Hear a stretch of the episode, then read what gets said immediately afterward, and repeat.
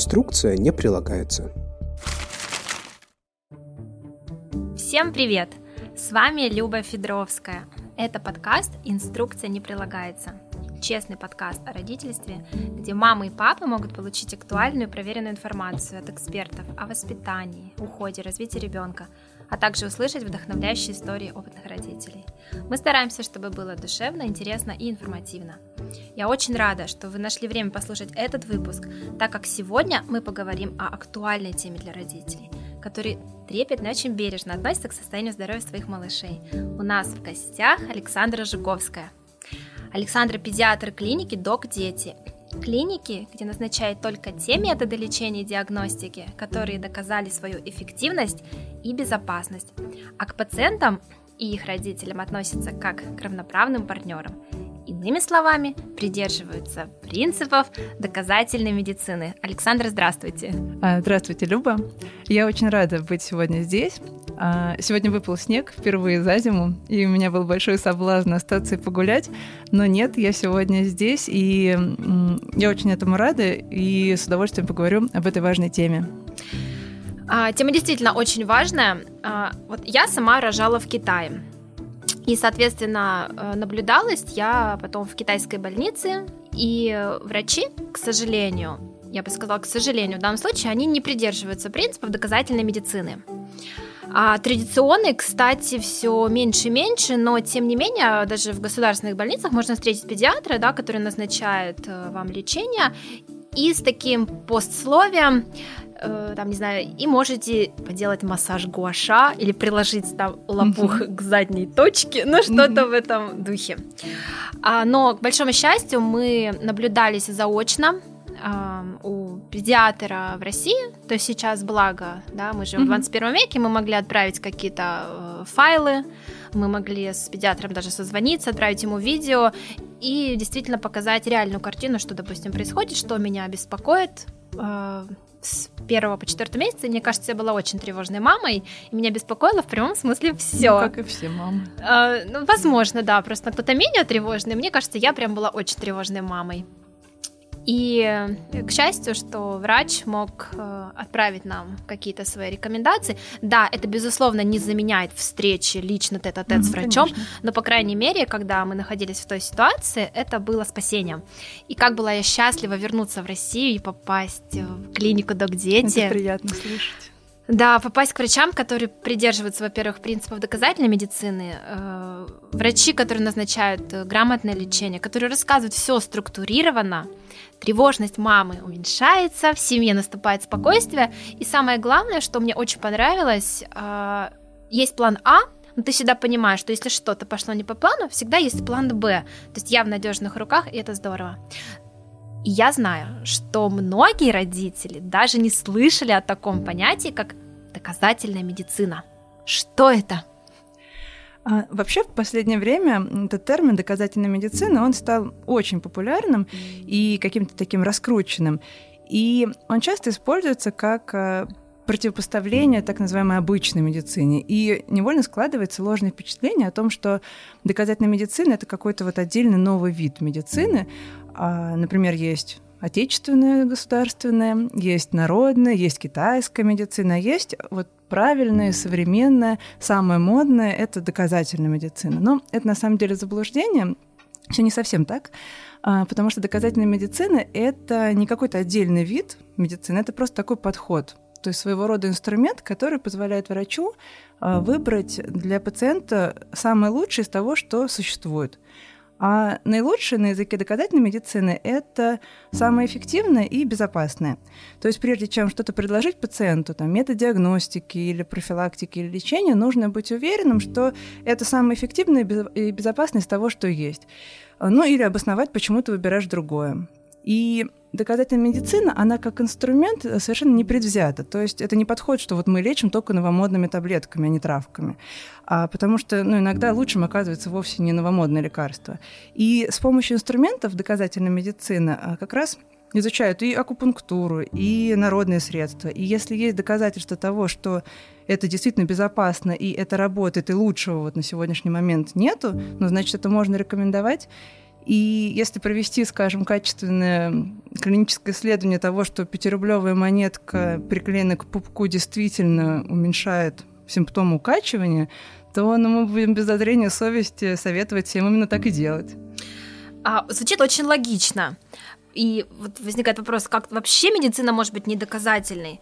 А, ведь все-таки медицина это, это наука в первую очередь, да, а в науке любые методы практически, они, а, безусловно, должны основываться на каких-то результатах исследований.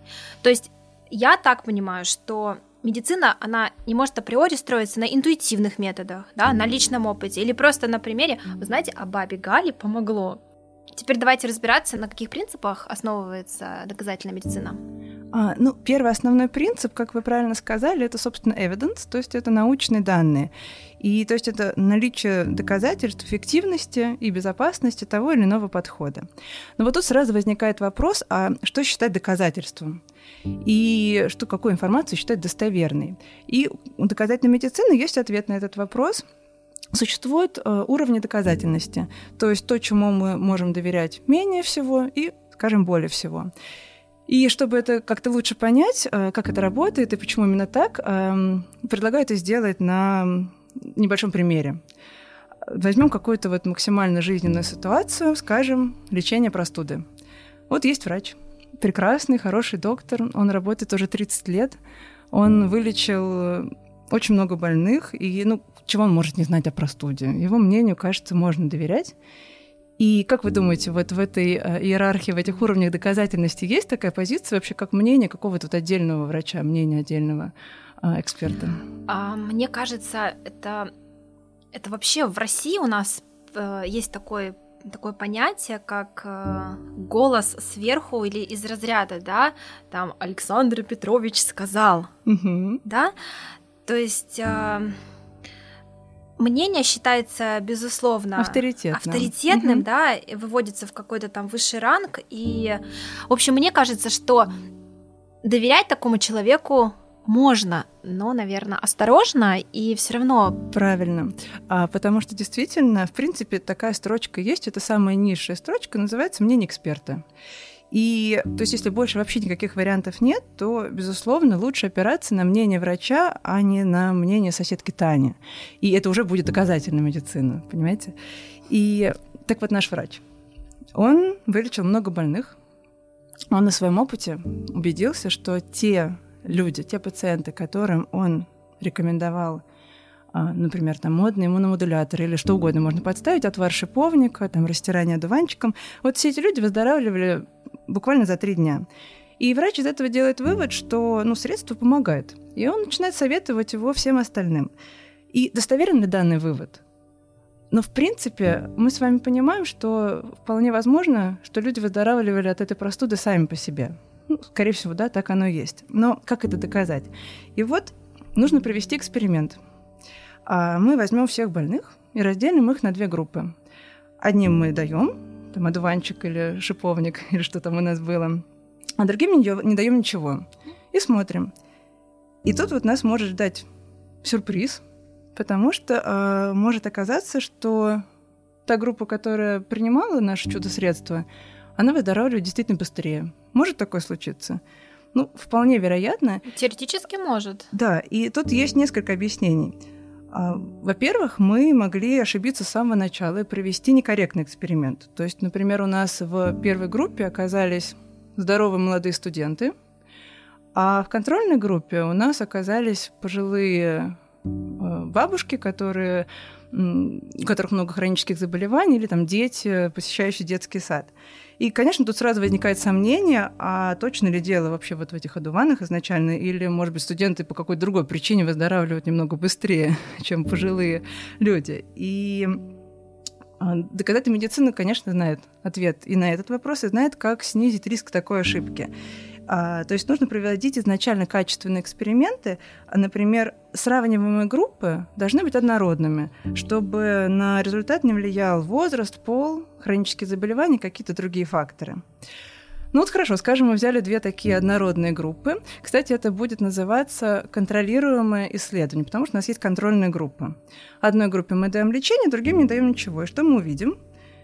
И тут нас может ждать, в принципе, очередной сюрприз – потому что пациенты, которые получали таблетки или любое другое средство, а, они действительно могут поправиться быстрее, потому что эффект плацебо никто не отменял. И особенно, когда речь идет о какой-то серьезной патологии. То есть действительно больше шансов поправиться у тех, э, кто верит, что он получает наиболее современное и эффективное лекарство, чем у тех, кому сказали, ну, извините, ребят, у нас как бы ничего для вас нет, вы тут как-нибудь э, сами, мы просто посмотрим, держитесь. Сами справитесь. Да.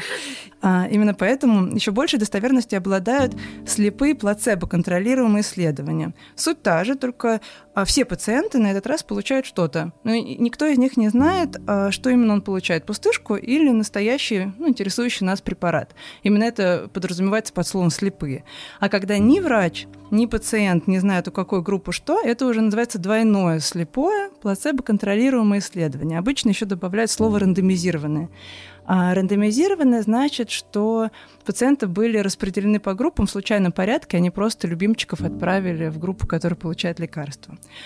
А, едем дальше. Даже одно такое хорошее, качественное исследование – это не повод быть уверенным на все сто. А вот по мере накопления данных, по мере накопления результатов многих таких исследований, которые проводились по всему миру, а, и в которых приняло участие огромное количество пациентов, уже проводят систематические обзоры или метаанализы. То есть анализируют тут э, результаты сразу многих таких приличных работ. И э, выводы метаанализа, они уже внушают доверие. Их результаты публикуются э, довольно часто. И поэтому обычному практикующему врачу, в принципе, невозможно уследить ну, за всеми за всей той информацией, которая публикуется по каждой определенной болезни. Именно поэтому есть э, специальная группа экспертов, которые анализируют всю опубликованную в научных данных информацию за последнее время и на основании полученных сведений создает актуальное клиническое руководство или гайдлайн. А она обычно пересматривается, исправляется и дополняется каждые несколько лет. И вот возвращаясь к нашему примеру с одуванчиком, в ходе такого плацебо-контролируемого исследования мы бы обнаружили, что эти одуванчики или шиповник или что бы там ни было, никак не влияет на продолжительность ОРВИ. И кроме того, могло бы оказаться, что у, предположим, 100 человек возникли какие-то серьезные аллергические реакции в ходе лечения, и несколько из них даже умерли от анафилактического шока. И да, это как бы риск очень маленький, но зная наверняка, что лекарство не работает но при этом есть хоть мизерный риск, что оно еще может серьезно навредить, а, хотя в своей практике врач может никогда с этим и не столкнуться. А, вот будет врач так, в таком случае рекомендовать его всем? Ну, надеюсь, что нет. А, тогда, если подытожить, а, наименьшей достоверностью обладает мнение экспертов. А наибольшей что? Мнение. Вы, наверное, хотите сказать, что результаты мета-анализов в теории, да, mm-hmm. это так. Но на практике, конечно, как ни крути, все равно это будет новый пост Кати Тхи в Инстаграме. А, и вот возвращаясь к вопросу о принципах доказательной медицины, помимо самих доказательств, которые мы подробно обсудили, а, в любом случае есть еще два ключевых звена – это врач и пациент.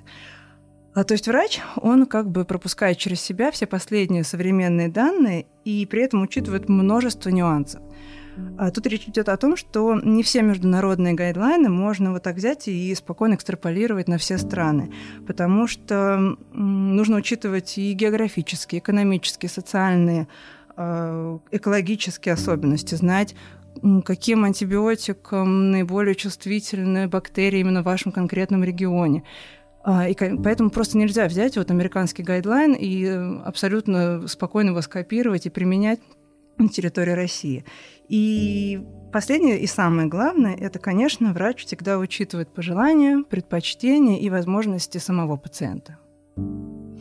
Спасибо, Александра. Ну, раз мы заговорили все-таки вот про что гайдлайн, да, допустим, американский не подойдет для там, российского, да, у нас пациента, а, то... Нет, он может подойти, да, но как бы всегда нужно учитывать какие-то... С оговоркой. Определенные особенности. Да, а почему все-таки не все э, врачи в России придерживаются принципов доказательной медицины? Мы говорим про Россию сейчас, потому что все-таки слушатели наши живут, угу. большинство из них живет э, на территории Российской Федерации. И самое главное, что мешает ее распространению, потому что все-таки, когда мы приходим а, чаще всего в поликлинику, да, мы сталкиваемся с врачами, которые не придерживаются принципа доказательной медицины. Ну, начнем с того, что долгое время советская медицина, она шла своим несколько обособленным путем, и такого свободного обмена э, информацией научными данными просто не было. Сейчас же любая информация доступна, а, но действительно есть несколько причин, почему она не повсеместно используется. И первое, на мой взгляд, это то, что врачи просто не знают о ее существовании. Ведь до последнего времени этому совершенно не учили студентов-медиков. Когда я училась в институте, у нас был курс эпидемиологии, где нам рассказывали, что бывают какие-то исследования, рассказывали, что таится за этими сложными названиями, но это казалось какой-то такой отдельной наукой, совершенно неприменимой к практике. То есть вот там есть ученые, научные работники, эпидемиологи, пусть они этим занимаются, а нам, врачам, эти знания, ну, как таковые особо не нужны, разве что экзамен сдать.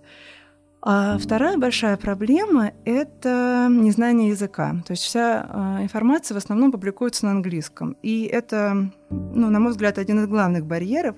Хотя современные автопереводчики, они решают эту проблему буквально за секунду. Тут главное хотеть. Вот, как говорится, было бы желание. И мне кажется, здесь мы подходим к очередному важному пункту. Это безумная загруженность врачей, в, особенно в государственной медицине. А знаете, был такой милый э, социальный ролик, где людям на собеседование предлагали примерить на себя э, очень такую гиперответственную должность э, с графиком работы 24 на 7, где а там врачам, надо... в смысле? Нет, нет, это был просто такой ролик, где людям предлагали такую работу. Они как будто бы на собеседовании. И когда им озвучивали условия, ну, всем немножко у виска так, э, думаю, господи, кто может согласиться на такую работу? 24 на 7, ты держишься исключительно на голом энтузиазме, э, невероятная ответственность. И я реально до последнего думала, что речь идет про врачей, но оказалось, на самом деле им предлагали примерить на себя роль мамы, и действительно это так. А тут врачи и мамы, они немного похожи, потому что... А вы и врач, и мама в одном лице? Да, у меня есть двое детей. Вам очень сложно, а, Александр. Должно быть. Ну, мы справляемся. А, на самом деле врач — это действительно человек, который 24 на 7 работает, он всегда на связи. То есть ты либо на работе, либо на связи. А хирург... оперирующие хирурги, они на связи ночью. И вот люди так работают, и они выкладываются до конца и до полного выгорания. И однажды им говорят, что вот многое из того, что они делают, и чему их учили, это все в корне неверно. И надо пойти и самим научиться делать по-другому. Именно самим, потому что на курсах а, повышения квалификации, например, им об этом не рассказывают. И как вот физически людям взять и просто пересмотреть свою работу. Нет же там какого-то библиотечного дня у врачей. И тем не менее такие примеры есть, и много, и врачи это делают. И вообще мне кажется, что э, сейчас ситуация немного меняется. Я, например, недавно смотрела онлайн-курс первого меда, который как раз рассказывал о, о поиске научной информации, о данных о доказательной медицине. И его подготовили в первую очередь для сотрудников, чтобы они уже в дальнейшем обучали этому и студентов, и ординаторов. И также есть сфера медицины, где принципы доказательной медицины и международные научные данные используются более широко и эм, создаются хорошие качественные рекомендации и потихонечку это внедряется. И я, конечно, не живу в розовых очках, я вижу проблемы, но мне кажется, вот неправильно говорить о том, что все совсем плохо, и наша медицина — это позор, потому что у людей, которые делают многое для того, чтобы это было не так, но ну, у них тогда просто опустятся руки. Поэтому я не люблю делить на черное и белое, скорее на 50 оттенков серого. И, кстати, вот с, этой, с этим разделением на хорошее и плохое появилась еще одна проблема, на мой взгляд, такое не, неожиданное препятствие на пути распространения доказательной медицины. А дело в том, что вот эти слова доказательной медицины, они стали очень агрессивно использоваться в противовес всему, что многие врачи привыкли считать правильным. И сложился какой-то нехороший посыл, что либо ты с нами, либо ты против нас, третьего не дано, и врачей стали делить по этому принципу. Сами врачи ощущают себя в каких-то противоборствующих лагерях, со всех сторон слышатся нападки и раздражения. И, ну, мне такой подход чужд, потому что в споре все-таки не рождается истина, только еще больше какой-то агрессии. И мне кажется, что это порождает интуитивное желание защититься и рефлекторно отстаивать свою позицию, а уж никак не анализировать ее, исправлять и не следовать за теми, кто тебя ну, ругает и не уважает. А правильно ли я поняла вас, то, что э, существуют, скажем так, некие такие три проблемы? Первое — это система медицинского образования. Второе — это то, что, наверное, студентов не совсем э, не совсем обучали, может быть, собирать или анализировать информацию. А третье — это все-таки языковая проблема, то, что большая часть литературы написана сейчас современной на иностранном языке, на английском. Угу. Ну да, но я бы английский язык здесь сделала одной из самых маленьких проблем, потому что действительно с современными э, автопереводчиками даже эта проблема легко решается, тем более проблемой. что медицинский английский это все-таки не художественная литература, там очень много терминов, которые на латинском известны и понятны врачу, и все-таки даже с базовым знанием английского языка читать медицинскую литературу в принципе можно, а с переводчиком разработчиками, так уж и совсем проще. Хорошо, мы с этим с вами разобрались. Допустим, я пришла в государственную клинику, и вообще я пришла просто к, на прием к врачу, а, к недоказательному врачу. Это не так, наверное, печально и страшно, как то, что он может мне назначить. Вот здесь бы я хотела более подробно поговорить вообще про препараты, про лекарства. А, очень часто нам назначают с вами да, противовирусные препараты. Почему они зачастую неэффективны. Допустим, я на своем... Вот, я понимаю, что это мой личный опыт, я говорила о том, что на личном опыте да, мы не можем э, рассуждать, судить, но что с препаратом, что без препарата я могу поправиться в течение 3-5 дней. Так все-таки почему противовирусные препараты, они зачастую неэффективны? А, ну, на самом деле противовирусные препараты довольно эффективны. Просто мы, скорее всего, говорим о разных вещах. А эффективные противовирусные средства, они существуют, но их на сегодняшний день не так много. Это а, против определенных конкретных вирусов, например, против вируса иммунодефицита человека или против вирусов герпеса. Есть еще против вируса гриппа, но с ними вот в последнее время не все так однозначно. А вот такого понятия, как противовирусное в общем смысле этого слова, то есть вот прям против всех сотен вирусов, которые вызывают ОРВИ вместе взятых, вот такого действительно нет. А противовирусные препараты для лечения ОРВИ, они еще обычно идут в паре с иммуномодуляторами. Вот это действительно очень сомнительная группа целиком, потому что иммунитет это, в принципе, одна из самых сложно настроенных систем в организме, и там столько звеньев, молекул, э, сигналов, органов вот участвует, что ну, очень наивно полагать, что можно взять какой-то одной таблеточкой, весь этот процесс наладить, тем более, что он, в принципе, и так неплохо работает. И, конечно, на иммунитет можно воздействовать, и в настоящей иммунологии при тяжелых заболеваниях иммунной системы врачи очень внимательно изучают, в каком конкретном месте произошла поломка, подключают индивидуальную замещающую терапию, или там стимулируют определенное звено, или используют иммуносупрессоры, то есть средства, которые подавляют активность клеток иммунной системы. А, но все это настолько непростая история, это очень серьезное лекарство, которое имеет очень много побочных эффектов. Но тут на кону стоит буквально жизнь человека, поэтому такие средства оправданы. И зная все это, очень сложно даже в теории понять, как может работать иммуномодулятор, потому что у них нет эм, никаких конкретных точек приложения в организме. То есть в теории он сам, иммуномодулятор, сам определяет, что в организме не так, то есть где произошла неполадка, именно в этом месте латает. Кому-то там подавляет, кому-то новые клетки синтезирует, а кому-то гены вообще исправляет. Ну, это или космическое будущее наступило, а мы с вами не знали, ну или сами понимаете. Но а, мы с вами не были бы приверженцами доказательной медицины, если бы не верили в эффективность иммуномодуляторов просто потому, что вот они нам не нравятся. А, их эффективность пытались доказать, но таких доказательств, то есть таких качественных исследований, метаанализов и вот всего того, что подтверждало бы, что эти вещества работают, этого нет.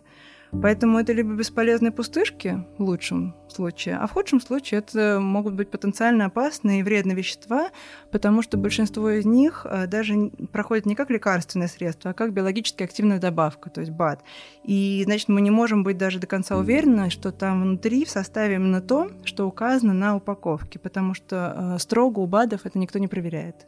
А почему многие тогда э, утверждают, что это работает и помогает? А, потому что это одно из самых частых заблуждений в медицине, так называемая типовая ошибка мышления. После значит следствие. И на самом деле после вовсе не значит следствие. То есть наличие этой связи еще надо доказать. И именно об этом мы говорили в начале, когда обсуждали заблуждение нашего врача. А люди верят, что они выздоровели именно из-за того, что они принимали противовирусное или иммуномодуляторы во время простуды. И им сложно не связывать эти два понятия, э, два события в голове. Но если бы реально работающие средства против вирусов ОРВИ изобрели, то по всем каналам просто бы гремела новость о том, что внепланово выдана Нобелевская премия. Настолько это глобальная проблема медицины, и в том числе военная медицина постоянно давно интересуется этим вопросом, потому что даже обычный ОРВИ и грипп ну, массу проблем создают э, в армии на фронте, и ну, никаких секретных военных э, наработках по этому вопросу пока не слышно. А иммуномодуляторы противовирусные военное министерство ни в России, ни в США почему-то не закупает правильно ли я понимаю то, что ОРВИ, по большому счету, лечится само собой? То есть, если я, э, мы сейчас говорим э, о обычной простуде, что я могу полоскать горло, да, проветрить, э, не знаю, свою комнату, квартиру, не принимать никаких лекарств и, по большому счету, выздороветь. Да, по большому счету все верно. А, лучше следить всегда за тем, чтобы вы много пили, достаточно, особенно Бельное если питье. поднимается температура, это может как-то способствовать а, тому, что организм теряет много жидкости. То есть нужно а, восполнять потери жидкости, увлажнитель воздуха включать в комнате, и на этом, наверное, все. Ну, конечно, можно промывать нос физраствором или там солевыми растворами, но это уже, знаете, при желании. То есть, если это вызывает больше дискомфорта, особенно у ребенка, а, чем сама по себе заложенность носа, то в таком случае можно ничего не делать, просто э, любить ребенка побольше. По большому счету, это, наверное, все. А, но если все-таки э, после визита врача мне прописали какой-то препарат, какое-то лекарство, а могу ли я его самостоятельно э, проверить на доказательность? Может быть, существуют какие-то интернет-ресурсы, где я могу посмотреть этот выписанный препарат и все-таки принять решение самой, пить или не пить? А, есть такой современный и емкий сайт про лекарства, называется drugs.com. А также можно проверить любой назначенный препарат на сайте FDA, это Food and Drug Administration. А, единственное, нужно искать на английском и лучше по действующему веществу, а не по торговому названию, потому что они могут, конечно, отличаться для России, для Европы или США. И если этих лекарств, которые вы ищете, там нет, то нужно ли применять это средство, это большой вопрос. А также есть русскоязычный ресурс, расстрельный список Никиты Жукова, там, наоборот, указаны препараты, которые чаще всего вызывают подозрения. Хорошо. Врачи, которые не основываются на принципах доказательной медицины, зачастую запрещают э, все медицинские препараты на грудном вскармливании. А, я слышала на примере своих э, подруг о том, что им даже рекомендовали завершить грудное вскармливание на фоне каких-то либо болезней. И что действительно, давайте разберемся, вредно для женщины на грудном вскармливании. А, знаете, есть такая фраза, которую часто пишут в инструкциях к лекарствам. «Э, Польза для матери должна превышать потенциальный вред для ребенка. А, то есть, если это вопрос серьезный и что-то действительно угрожает здоровью мамы, то в этот момент никто не будет думать о том, что, ой, ну вы знаете, он кормит, ну может не будем, ну там, например, химиотерапия при лечении онкологии или какие-то психотропные препараты, если они нужны. Если лечение нужно, но оно несовместимо с грудным вскармливанием, то этот вопрос э, решается всегда в пользу здоровья мамы. И ну, при этом всегда есть возможность сохранить лактацию и вернуться к ней позже. Но это ситуация, с которыми врачи сталкиваются довольно редко. В большинстве же случаев а, речь чаще всего идет об обычных антибиотиках и жаропонижающих или обезболивающих средствах. И тут есть простое правило. Если эти же препараты могут использоваться младенцы, значит, их можно и маме. Это касается, например, амоксициллина, наиболее часто используемого антибиотика, или парацетамола, нурофена, жаропонижающих препаратов. А большинство привычных нам лекарств разрешено принимать при грудном вскармливании. Это можно проверить. Есть такой сайт, называется лактанция.орг. Оно, правда, в последнее время в России он не работает, но туда можно дойти через VPN.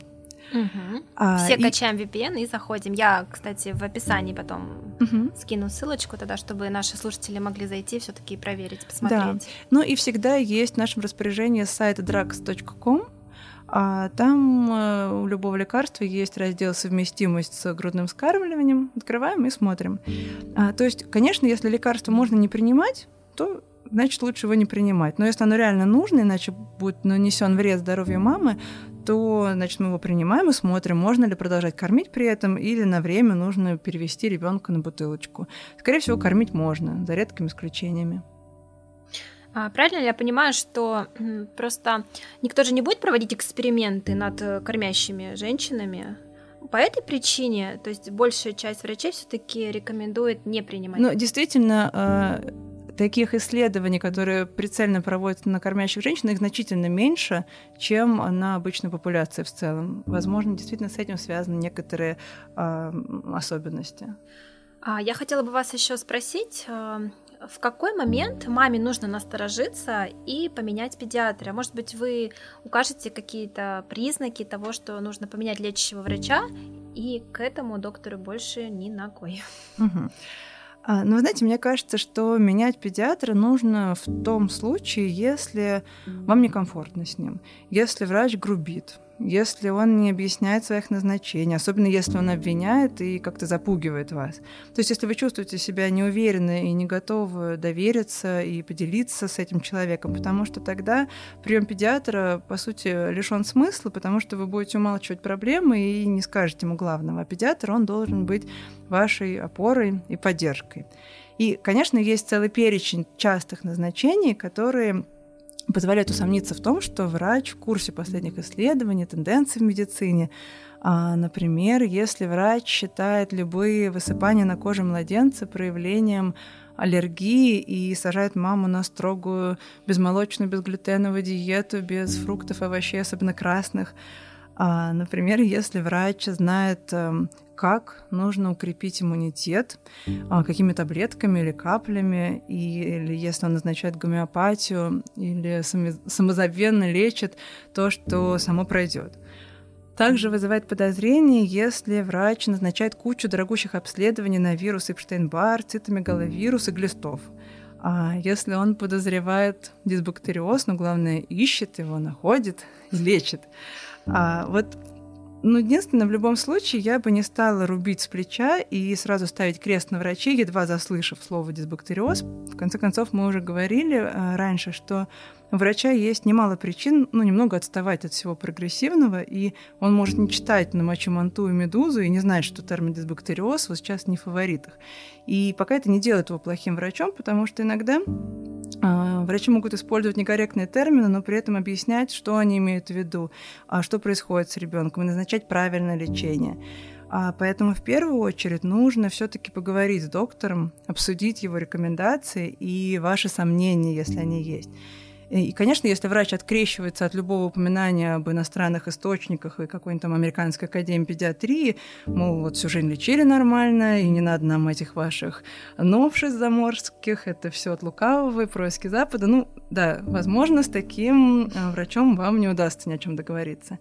Но если врач прислушивается к вашим словам, если он говорит, что хм, он почитает об этом еще раз, он уточнит этот вопрос, он посмотрит, то это признак того, что врач стремится все-таки к развитию.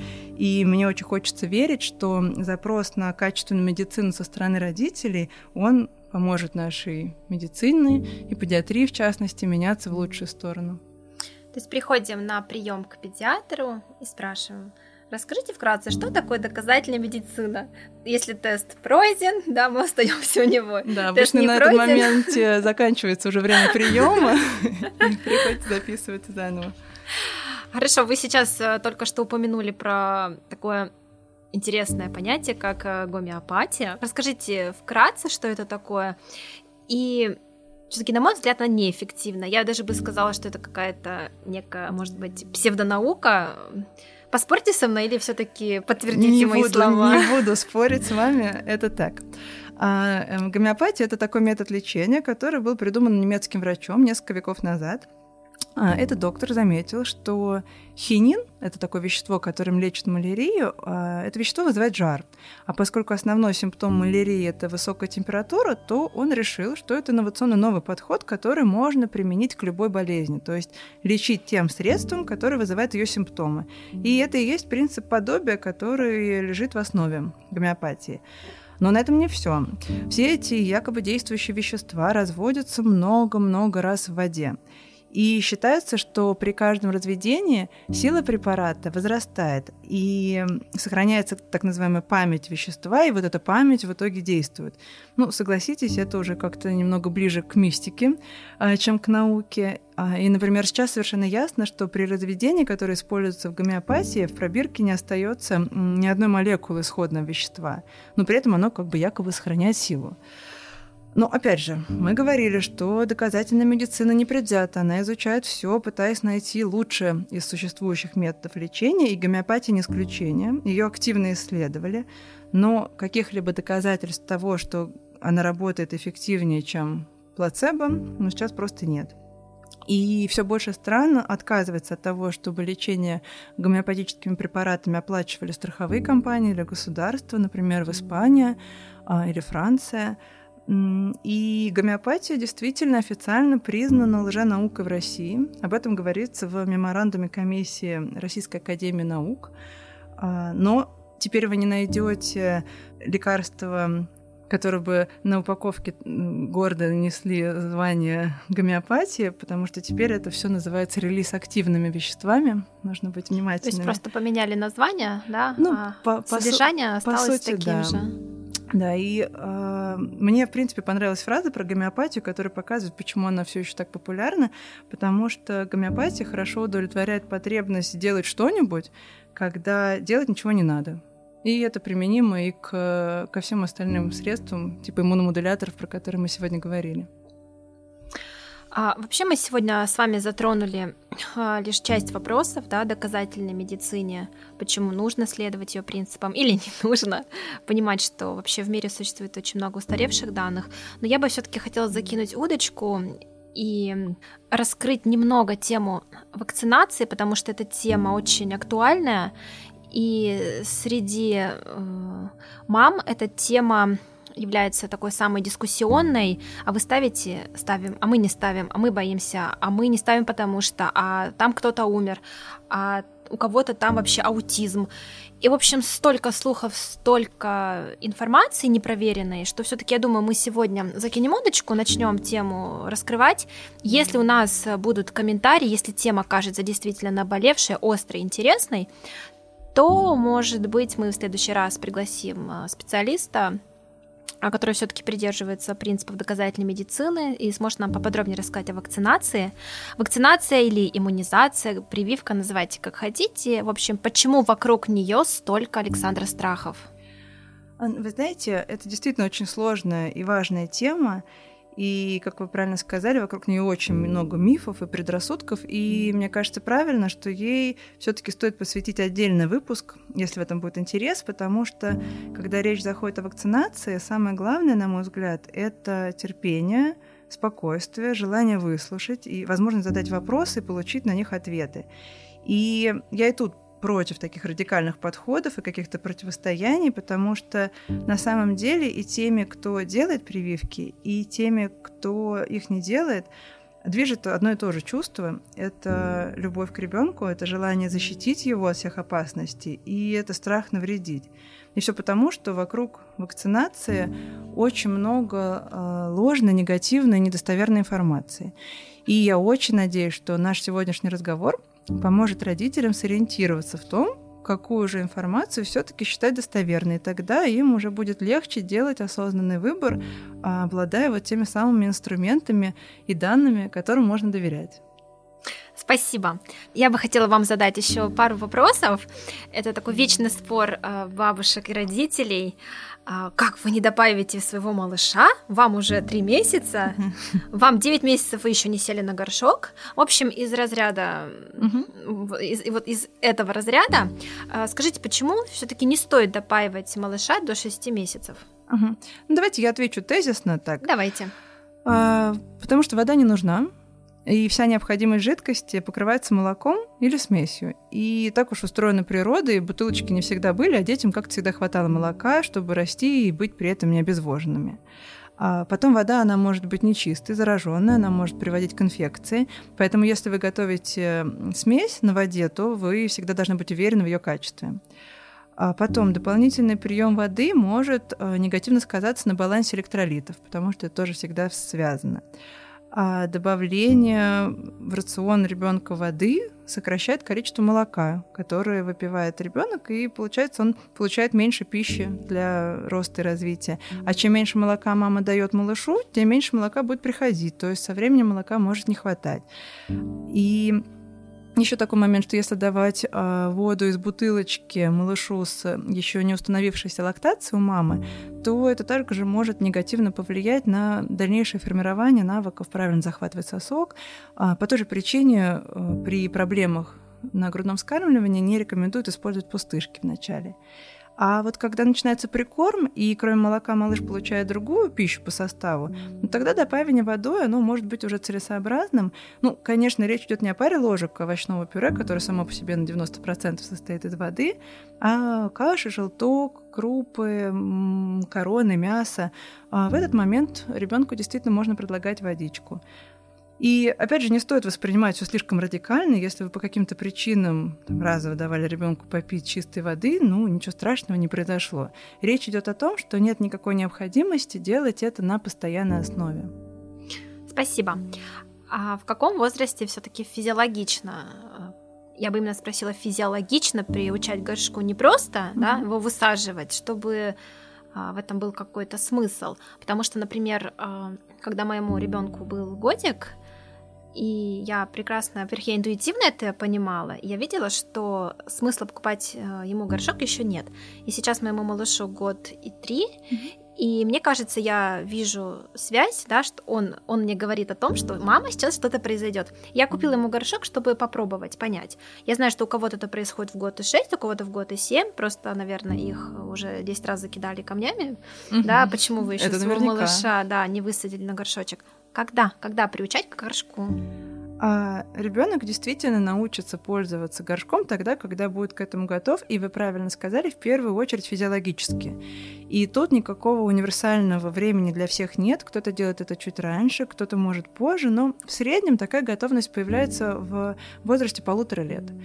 И поэтому, если приучение к горшку начать э, в этом возрасте, то есть около 18 месяцев, то это все пройдет быстрее, и вы с меньшими усилиями, скорее всего, добьетесь успеха. А если начать раньше, то силы времени может уйти намного больше. Ну, хотя, конечно, все дети разные. И Тут еще немаловажную роль играет э, ваша собственная готовность. То есть, если, например, на улице зима, на работе завалы, вы раздражены, и силы терпения так ни на что не хватает, то вот ей-богу всем будет легче, если вы потерпите пару месяцев, а то и полгодика до лета, и там спокойно на даче приступите к этому обучению, там, заедая клубникой все неудачи. Так что готовность мамы — это на самом деле тоже очень важный аспект — с этим разобрались. И теперь, что касается готовности малыша, что мы понимаем под этой готовностью? Ну, во-первых, в этом возрасте ребенок уже может дойти до горшка, он может садиться и сидеть на нем. То есть у него сформированы необходимые моторные навыки, которых, например, там в 7-8 месяцев у него попросту нет. А во-вторых, пищеварительная и мочевая система малыша к этому возрасту становится более зрелой, и малыш может чувствовать и ненадолго задерживать вот такие позывы сходить в туалет по большому или по маленькому. И может каким-то образом показать вам, как вы рассказываете, что вот сейчас что-то будет. Он может там скрестить ножки или сделать лицо со значением. То есть, ну так или иначе, он сигнализирует вам, потому что он заранее сам уже чувствует эту потребность. И главный принцип приучения к горшку — это не ругать, не стыдить, не давить, а только позитивное подкрепление. То есть похвалить, если получилось, но не зацикливаться и не обращать внимания, если вот что-то пошло не так. А если ребенок совсем противится, значит, нужно убрать горшок и сделать перерыв на пару недель. То есть тут никакого насилия, чтобы не провоцировать никаких негативных ассоциаций на будущее. В заключение, почему же так важно соблюдать параметры воздуха в квартире? Почему не стоит перегревать малыша, а может быть даже закаливать его? А, вы знаете, у детей еще не так налажена система терморегуляции, и они действительно могут остыть и перегреться намного быстрее, чем взрослые. Это из-за того, что у них достаточно большая поверхность кожи по отношению к массе, из-за того, что у них э, недостаточно эффективно работают потовые железы, они чаще дышат, и контроль над собственной температурой им дается намного сложнее, чем взрослым. А, ну, потому что механизмы поддержания температуры еще не отлажены. И поэтому, конечно, наша задача следить за тем, чтобы внешние условия были оптимальными. И считается, что в комнате должно быть около 18, ну, максимум 22 градусов Цельсия, то есть довольно прохладно. А чем опасна высокая температура? А, в первую очередь, ну, как минимум, это приводит к беспокойству ребенка и к отсутствию нормального сна у всей семьи. А у грудных детей это увеличивает риск синдрома внезапной детской смерти. А Потом любой перегрев извне, он чреват обезвоживанием и нарушением работы жизненно важных органов. Перегрев и сухость воздуха, они приводят к сухости кожи, то есть к повреждению кожного барьера, и тогда кожа становится более проницаемой, и это может усилить проявление топического дерматита и других неспецифических раздражений кожи. И, наконец, сухость воздуха, она вредна и для слизистых, то есть если слизистые высушены, они не могут полноценно выполнять свою защитную функцию, то есть очищать, увлажнять, согревать воздух, который попадает в дыхательные пути. И отсюда могут быть частые простуды, ОРВИ, и поэтому влажность воздуха – это еще и вклад в профилактику ОРВИ. А по поводу закаливания, ну, известно, что люди, которые часто оказываются на холоде, они лучше адаптированы к низким температурам. Но значит ли это, что эти люди будут меньше болеть? Ну, теоретически может быть, но на практике настоящих доказательств пока нет. Поэтому, если вы сами любите обливаться холодной водой и чувствуете себя от этого лучше, вот я, например, люблю, ну, ради бога тогда. Но бросать младенца в прорубь, потому что вам кажется это полезным, это совсем другое. Спасибо, я поняла. А, в описании я оставлю ссылку на клинику Док Дети. А, в профиле вы найдете очень много полезной информации, которая сделает вас намного грамотнее и от этого намного спокойней. А, большое спасибо, Александра, что сегодня пришли к нам в студию. Мы спасибо, были рады вас Спасибо, что видеть. позвали. Мне было очень приятно с вами пообщаться. Подписывайтесь на наш подкаст, ставьте нам больше звезд, оставляйте свои комментарии. Ваш рейтинг очень помогает нам развиваться и двигаться вперед. Делитесь со своими знакомыми, близкими. Увидимся в следующем выпуске. Пока-пока. До свидания.